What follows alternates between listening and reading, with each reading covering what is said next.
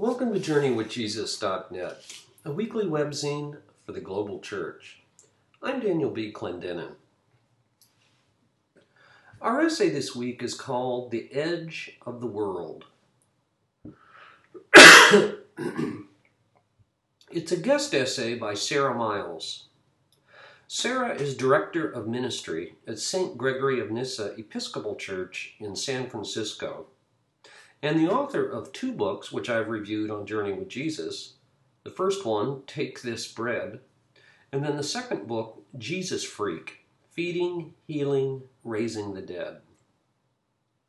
Her essay is based upon the lectionary readings for Sunday, April 1st, 2012.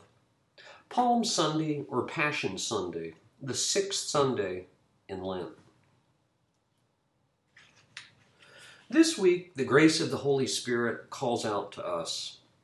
It's Palm Sunday, Passion Sunday, the end of Lent and the beginning of Holy Week. For the last 40 days, as we sang way back on Ash Wednesday, the church has been, quote, sailing across the great sea of the fast, end quote.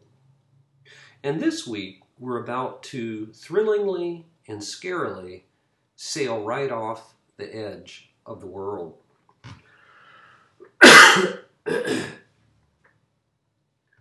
Working in a church during this season is really weird.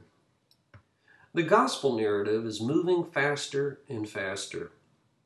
We're getting caught up in this dramatic story the growing crowds, the escalating miracles, Jesus' increasingly reckless self revelation we're swimming in long, long passages of the most intense scripture.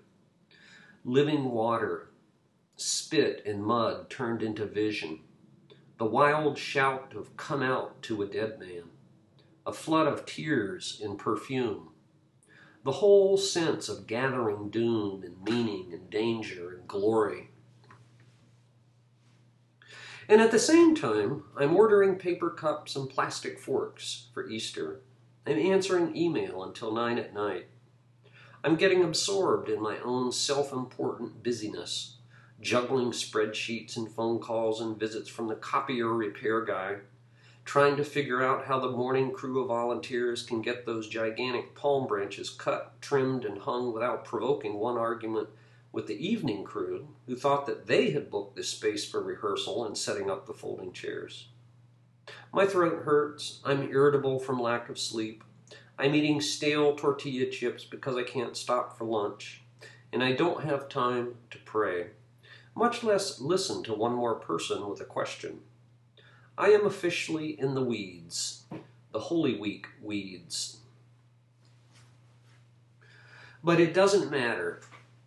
This week, the grace of the Holy Spirit calls us. And grace has brought us to the edge of the known world. We're entering God's time now, time out of time, kairos time, and nothing we do or don't do can stop it. And so, on Palm Sunday, I take off my watch for a week. I invite you to take off your watch too, or do whatever it takes for you to enter God's time to walk with Jesus all the way through Holy Week. In this week's epistle from Philippians 2, Paul quotes the early Christian hymn, the kenosis, or emptying hymn, that describes how Jesus gives himself totally away in love. Jesus is one with the Father from before the beginning one God at the center of all life. But as a human being, for the sake of all human beings, Jesus keeps moving further and further toward the edge. He turns his back on claims to power, humbles himself to serve the undeserving, empties himself so we can experience God's fullness, and dies so we can live. St. Paul is writing to urge us, the faithful, to do the same thing. Make your mind the same mind that was in Christ Jesus, he says, so that you too will walk in a manner worthy of the gospel. It's a manner that seems perilous at best. Over the course of the great narrative we hear during Lent, Jesus has given up family, reputation, home, safety. He's become a scandal in the eyes of the temple authorities and illegal in the eyes of the state. This Sunday, as if he's suddenly coming to his senses, Jesus enters Jerusalem, hailed by crowds who want to make him into the triumphal king who will save them from Rome. But Jesus doesn't care. He's already walking away from our shouts of Hosanna. He's moving toward the meal he most longs for, the last one, when he'll kneel down like a servant to wash his friends' feet. He's walking toward our angry shouts of crucify him and towards our betrayals.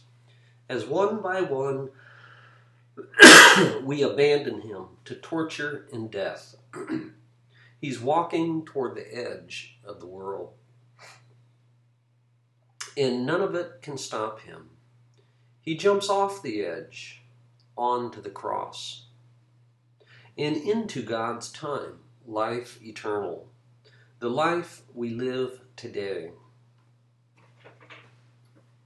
All of which means, in a pretty unsettling way, Holy Week cannot be about a story that took place in the past, or a mere remembrance, or a historical reenactment. It's about the kind of life Jesus makes possible for all of us right now. But that life demands a different mind than the one I generally use. My own mind wants to shout hosannas in a happy crowd, waving palms, and later on be able to blame the, that other crowd, the Jews, for all the bad stuff that happens. My own mind wants to claim Jesus as my friend and me as his personal favorite, and pretend I won't betray him later like his other friends. I want to act as if I'm somehow separate from all the other suffering, sinful souls Jesus pours himself out for disciples and executioners, cheering and jeering crowds, and each one of you. So it's really hard for me to walk with Jesus in a manner worthy of the gospel, as Paul says. Sure, I want forgiveness, but I don't necessarily want to admit how violent my own impulses can be how capable I am of yelling, Crucify. Sure, I want new life, but I don't want to sit abandoned in a garden, be humiliated and hurt and killed in order to get there. I want to hang on to my own power and save myself rather than empty myself like Jesus. I know Palm Sunday's exciting, but I also have a feeling it's going to get pretty dark over the next week before it's time for Easter. Except, except that we're on God's time now. And it turns out I don't have to jump off the edge of the world alone because Jesus already has. His abiding love is everywhere. The good news is that there's nothing left for me to do through my own anxious efforts at self improvement. There's nothing left for any of us to do God is always moving all humanity closer to God with the endless love of our friend and Savior Jesus, lighting the way for us from the cross. Back when I first started going to church about a dozen years ago, I went around in a daze, as a friend told me later, like a deer caught in the headlights. I had been blindsided by Jesus, who I didn't believe in, but who, to my shock, had shown up anyway quite alive in a piece of bread.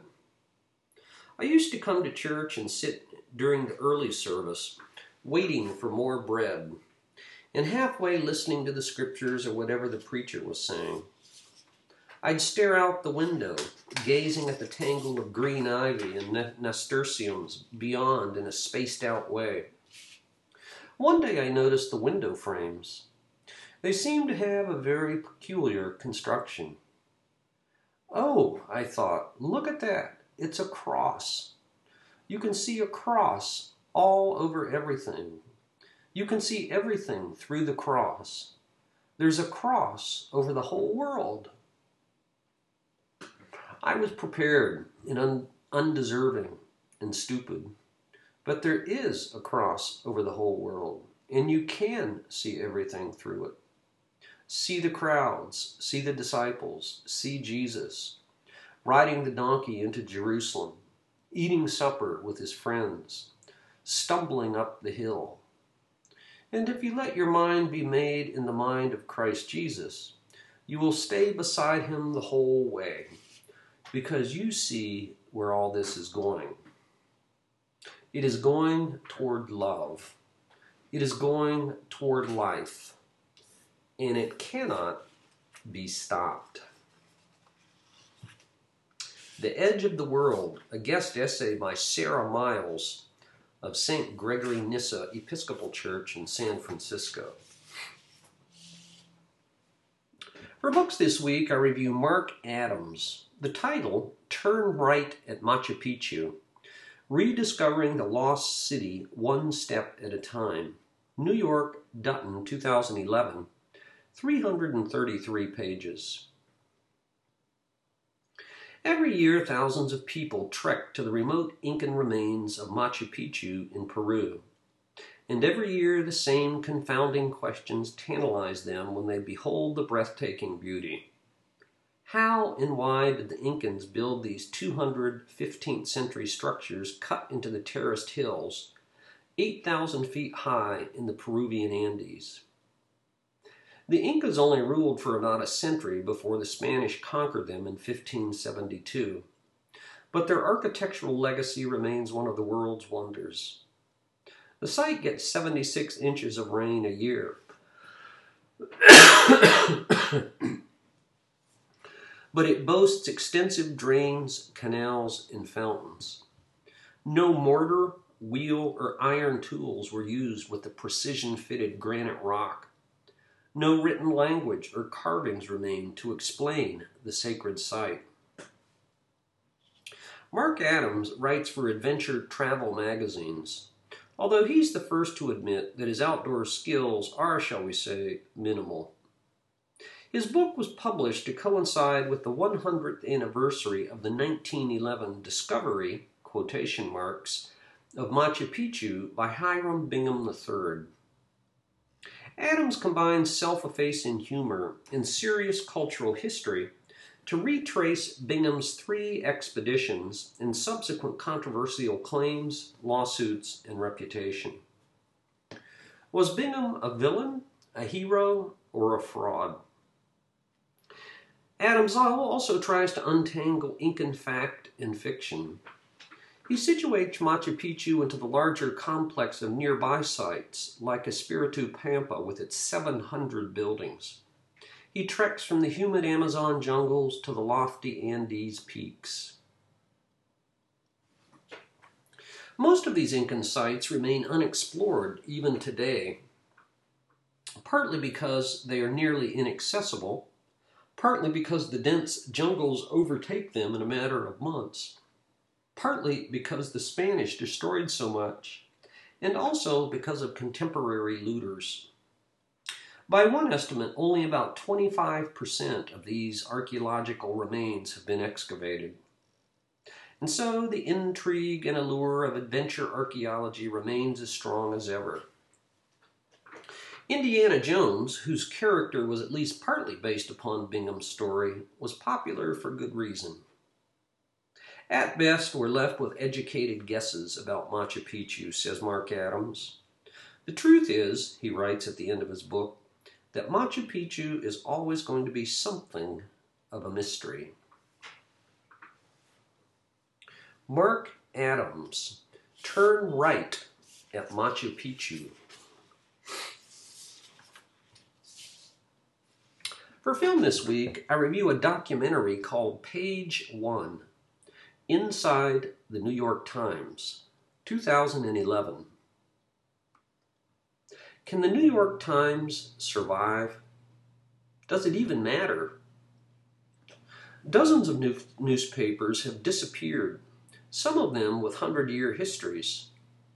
Advertising revenue has collapsed, circulation has plummeted, and business models have failed in the onslaught of the technical revolutions wrought by the likes of Gawker, Huffington Post, Newser, YouTube, Daily Kos, Wikipedia, and other numerous news aggregators. As one savvy staffer at the Times complained, I hear a colleague say they heard a story at noon. When I saw it on Twitter last night at midnight, why do we allow that? In contrast, when Daniel Ellsberg leaked the Pentagon Papers, it took 22 months from his midnight Xeroxing to their eventual publication. But not anymore. Former executive editor Bill Keller admits WikiLeaks doesn't need us, we need them. He describes his media culture as grim and funereal, which recognition led to the Times' controversial cooperation with Julian Assange and WikiLeaks to publish thousands of pages of secret government cables. This documentary is less of a look at the New York Times in particular than a brutal gut check on the entire newspaper industry. But it still does explore the Times' inbred culture of hubris and denial. Failures like cheerleading for the Iraq War, carelessness with the plagiarism of Jason Blair, and its sense of exceptionalism that makes it especially vulnerable. This film opens in a printing plant with humongous rolls of paper, monster printing presses, conveyor belts, forklifts, and delivery trucks. Those days are long gone. I watched this 90 minute film on Netflix streaming. Once again, the title Page One Inside the New York Times, 2011. And for Palm Sunday poetry, we've posted a favorite poem of mine by G.K. Chesterton. Chesterton lived from 1874 to 1936. The title of the poem is The Donkey. When fishes flew and forests walked, and figs grew upon thorn. Some moment when the moon was blood, then surely I was born. With monstrous head and sickening cry, in ears like errant wings, the devil's walking parody on all four footed things. The tattered outlaw of the earth of ancient crooked will, starve, scourge, deride me, I am dumb I keep my secret still. Fools, for I also had my hour, one far fierce hour and sweet. There was a shout about my ears, in palms before my feet. The Donkey by G.K. Chesterton. Thank you for joining us at Journey with Jesus for Sunday, April 1st, 2012, Palm Sunday. I'm Daniel B. Clendenin.